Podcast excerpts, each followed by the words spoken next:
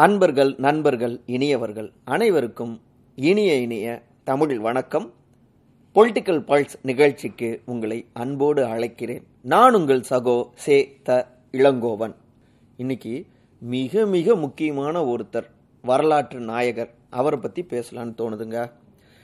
சென்னையில் இருக்கக்கூடிய மக்களுக்கு வந்துட்டு அவரை பார்த்துருந்துருக்கலாம் சிலையாக பார்த்துருக்கலாம். இன்னும் சொல்லணும்னா சென்னை கிண்டி அந்த பகுதியில் வரப்போ ஒருத்தர் அப்படியே குதிரையில் உட்காந்துட்டு கம்பீரமாக இருக்கக்கூடிய சிலையை நீங்கள் பார்த்துருந்துருப்பீங்க.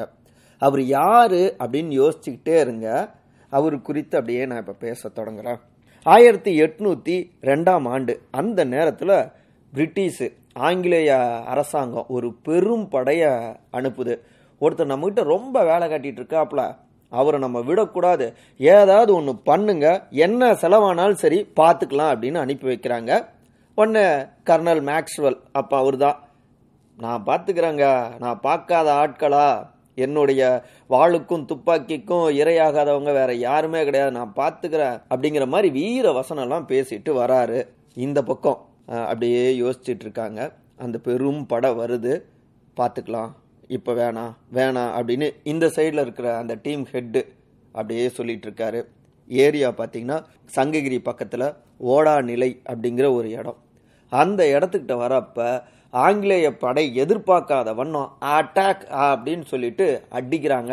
அடித்து நொறுக்குனதில் அந்த பெரும் படையை தன்னுடைய நுட்பமான அறிவாலும் மிகப்பெரிய அளவிலான அந்த வீர தீர செயல்களாலும் அந்த வீர போராலும் அடித்து விரட்டி அனுப்புகிறார். அதோடு மட்டும் இல்லாமல் அந்த கர்னல் மேக்ஸ்வெல் ரொம்ப ஆணவமாக பேசினார் இல்லையா? அவருடைய தலையை வெட்டி அதில் சந்தன பொட்டெல்லாம் வச்சு மாலை அணிவித்து அப்படியே அந்த கொங்கு நாடு முழுக்க இன்னைக்கு இருக்கிற அந்த மேற்கு மண்டலம் அங்க முழுக்க அப்படியே காட்சியாக்குகிறார்.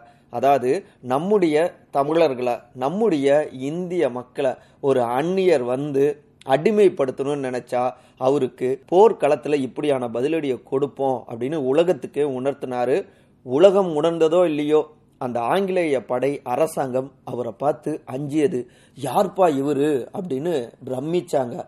அவர்தான் இன்றைக்கும் நம்ம எல்லோருமே வீரத்தாலும் தன்னுடைய அன்பான ஆட்சி முறையாலும் நம்மளை மெய் சிலிர்க்க வைத்து கொண்டிருக்கக்கூடிய நம்முடைய தீரன் சின்னமலை அவர்கள். மாபெரும் ஒரு அரசராக மக்களுக்கான ஒரு ஆட்சியை வந்துட்டு அந்த காலத்தில் அந்த கொங்கு நாட்டில் நடத்திட்டு இருந்தாரு. கொங்கு நாடு அப்படின்னு சொன்னோம்னா கோவை ஈரோடு சேலத்தில் ஒரு குறிப்பிட்ட பகுதி இப்படியான அந்த மேற்கு மண்டலத்தை நம்ம கொங்கு நாடு அப்படின்னு அழைக்கலாம்.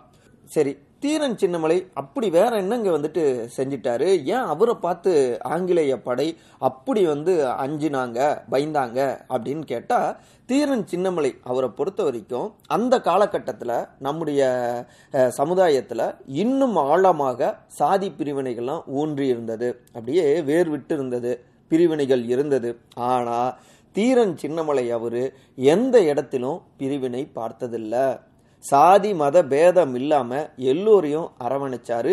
எல்லோருக்குமான ஒரு தலைவராக அவர் இருந்தாரு. இன்னும் சொல்ல போனா அவருடைய படை தளபதிகள் பார்த்தோம்னா கருப்ப சேர்வை அவர்கள் பொல்லான் அவர்கள் குணாளன் அவர்கள் அப்புறம் கனிஜா கான் அவர்கள் முகமது ஹாசன் அவர்கள் ரோனுல்லா கான் அவர்கள் புத்தே முகமது அவர்கள் உள்ளிட்ட பலர் அவருடைய படையில தளபதிகளாக இருந்தாங்க. இவங்க எல்லோருமே பார்த்திங்கன்னா இஸ்லாமியர்கள் இருக்காங்க. பல்வேறு சாதியை சார்ந்தவர்கள் இருக்காங்க. ஆனால் எல்லோருமே முக்கியமான தளபதிகளாக சமமாக மதிக்கப்பட்டாங்க. இந்த சமத்துவ சிந்தனை எல்லோரையும் அரவணைத்து பயணிப்பது தான் தீரன் சின்னமலை அவரை ரொம்ப உயரத்தில் நிறுத்தினது. அதுதான் ஆங்கிலேய அரசாங்கத்தையும் பயப்பட வச்சது. இன்னொரு பக்கம் பார்த்தோம்னா கர்நாடகத்தில் மாபெரும் தலைவராக போற்றப்படுகின்ற அப்போ மாபெரும் ஒரு ஆட்சியை நடத்தி கொண்டிருந்த திப்பு சுல்தான் அவர்கள். அவருக்கு தீரன் சின்னமலை அவர் குறித்து தெரிய வருது. ரெண்டு பேருக்கு இடையில அப்படியே ஒரு தோழமை ஏற்படுது. அதன் பிறகு நம்முடைய இந்திய மக்களை இங்க இருக்கக்கூடிய உழைக்கும் மக்களை சுரண்ட திட்டமிடுவது ஆங்கிலேய அரசாங்கம். நம்முடைய வேர்வையை உரியிறாங்க. இவர்களுக்கு எதிராக நம்ம காத்திரமா போராடணும் அப்படின்னு ஒரு முக்கியமான முடிவெல்லாம் எடுக்கிறாங்க. என்ன அப்படின்னா வரலாற்றுல அது மிக முக்கியமான ஒன்றாக இன்றைக்கும் போற்றப்படுகிறது பார்க்கப்படுகிறது. பார்க்கணும். இஸ்லாமிய இந்து தமிழர்கள் இப்படி எந்த விதமான பிரிவினையும் இல்லாம ஒரு மிகப்பெரிய ஒரு ஐக்கியத்தை நம்முடைய விடுதலைக்கான ஐக்கியத்தை ஆங்கிலேய அரசாங்கத்துக்கு எதிரான ஒரு ஐக்கியத்தை திப்பு சுல்தான் தீரன் சின்னமலை கட்டுகிறார்கள். இந்த பக்கம் பார்த்தோம்னா தமிழ்நாட்டுக்குள்ளாரையும் எக்கச்சக்கமான பகுதிகளில் இருக்கக்கூடியவர்களோடவும் ஒரு ஐக்கியத்தை கட்டி இப்ப எப்படி இங்க கூட்டணிலாம் இருக்கு இல்லையா தேர்தல் களத்துல. பிரிஞ்சிருந்தா எதிரியை நம்ம அழிக்க முடியாது. அதனால நம்ம எல்லாரும் ஒன்னு சேரணும் அப்படின்னு கூட்டணியா சேர்றாங்க இல்லையா? அந்த மாதிரி ஒரு மாபெரும் கூட்டணி அமைக்க இவை எல்லாமே ஆங்கிலேயரை ரொம்பவே அச்சப்பட வைத்தது. அந்த கூட்டணி ஆங்கிலேயர்களுடைய முயற்சிகளை செயற்பாடுகளை நகர்வுகளை அவங்களுடைய நய வஞ்சகத்தை தந்திரத்தை எல்லாத்தையும் தவிடுபடி ஆக்குனது. அகில இந்திய அளவில் தீரன் சின்னமலை அவர்களுடைய புகழும் ஓங்கத் தொடங்கினது. தீரன் சின்னமலை அவர்கள் சில இடங்கள்ல பதுங்கியும் சில இடங்கள்ல மறைந்தும் மக்களுக்கான தன்னுடைய அந்த ஒருங்கிணைப்பை வந்துட்டு கொண்டிருந்தாரு. ஆங்கிலேய பட பெரும்படையா இருக்கு இல்லையா? அதை எதிர்க்க இப்படி நுட்பமான வகையில ஒரு உலகம் முழுக்க இப்ப சொல்றாங்கல்ல எப்படி கியூபால ஃபிடல் காஸ்டோ சேகுவேரா இவங்கெல்லாம் நடத்துனாங்க இல்லையா? அந்த மாதிரி கல்ஃப்ல ஒமர் முக்தார் அவர்லாம் நடத்தினார் இல்லையா? அந்த மாதிரி ஒரு கொரிலா யுத்தம் அப்படின்னு கூட சொல்லலாம். மறைந்து இருந்து தாக்குவது. இப்படியாக சில விஷயங்கள்லாம் அவர் செஞ்சிட்டு இருக்காரு அந்த நேரத்தில் தான் ஒரு துரோகியின் மூலமாக ஆங்கிலேயர்களுக்கு காட்டிக் கொடுக்கப்பட அதன் பிறகு அந்த மாபெரும் தலைவர் ஆங்கிலேயருடைய அரசாங்கத்தின் பிடியில சிக்கிறாரு. வீரத்தால வெல்ல முடியாத ஒருத்தரை துரோகத்தால வீழ்த்துகிறது ஆங்கிலேய படை. இன்றைய தேதியிலிருந்து கிட்டத்தட்ட இருநூத்தி பதினெட்டு ஆண்டுகளுக்கு முன்பு இதே தினத்துல ஆகஸ்ட் மூன்றாம் தேதி சங்ககிரி மலையில பார்த்தோம்னா தீரன் சின்னமலை அவர்கள் தூக்கிலிடப்படுகிறார். அதாவது வீர மரணம் அப்படின்னு சொன்னா அது மிகை கிடையாதுங்க. நம்முடைய மண்ணுக்காக நம்முடைய விடுதலைக்காக இங்க இருக்கக்கூடிய மக்களுடைய சுதந்திரத்திற்காக தன்னுடைய உயிரையே கொடுத்திருக்காரு தீரன் சின்னமலை. அப்படிப்பட்ட தீரன் சின்னமலை அவர்களுக்கு இந்திய சுதந்திரத்துக்கு பிற்பாடு இருக்கக்கூடிய பல்வேறு அரசாங்கங்களும் பல வகைகளில் சிறப்பு செஞ்சாங்க. அந்த வகையில தான் நம்ம தொடக்கத்தில் பேசினோமே சென்னை கிண்டி அந்த அற்புதமான அந்த சிலை வீர சிலை நம்முடைய தீரன் சின்னமலை அவருடைய சிலை தாங்க. சிலை வைத்து அதன் மூலமாக மக்கள் கிட்ட அவருடைய நல்ல கருத்துக்கள் போய் சேரணும் அப்படின்னு அந்த முயற்சிகளை எடுத்தாங்க. அதே போல ஈரோடு மாவட்டம் அரச்சலூர் பக்கத்துல ஓடா நிலையில சின்னமலை நினைவு மணிமண்டபமும் கட்டப்பட்டிருக்கு. அங்க போனாலும் அவர் வாழ்ந்த அவர் போராடிய அந்த மண்ணை நம்ம சுவாசிச்சுட்டு வந்த மாதிரி இருக்கும்.